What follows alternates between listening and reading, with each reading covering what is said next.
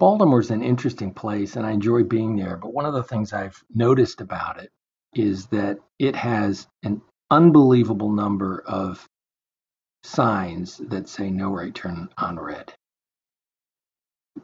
I think they probably have more than any other city in the country, certainly anywhere I've seen.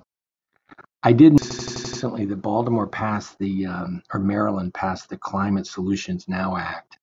And I'm hoping in part of that, as part of that act, they could remove about 50% of the no right turn on red signs in Baltimore because there's probably half of them, maybe more than that, people can safely turn right. And all they're doing is sitting at intersections for minutes at a time, spewing pollution into Baltimore's air. So, um, hoping the next time I visit Baltimore, half of those will be gone. Thanks.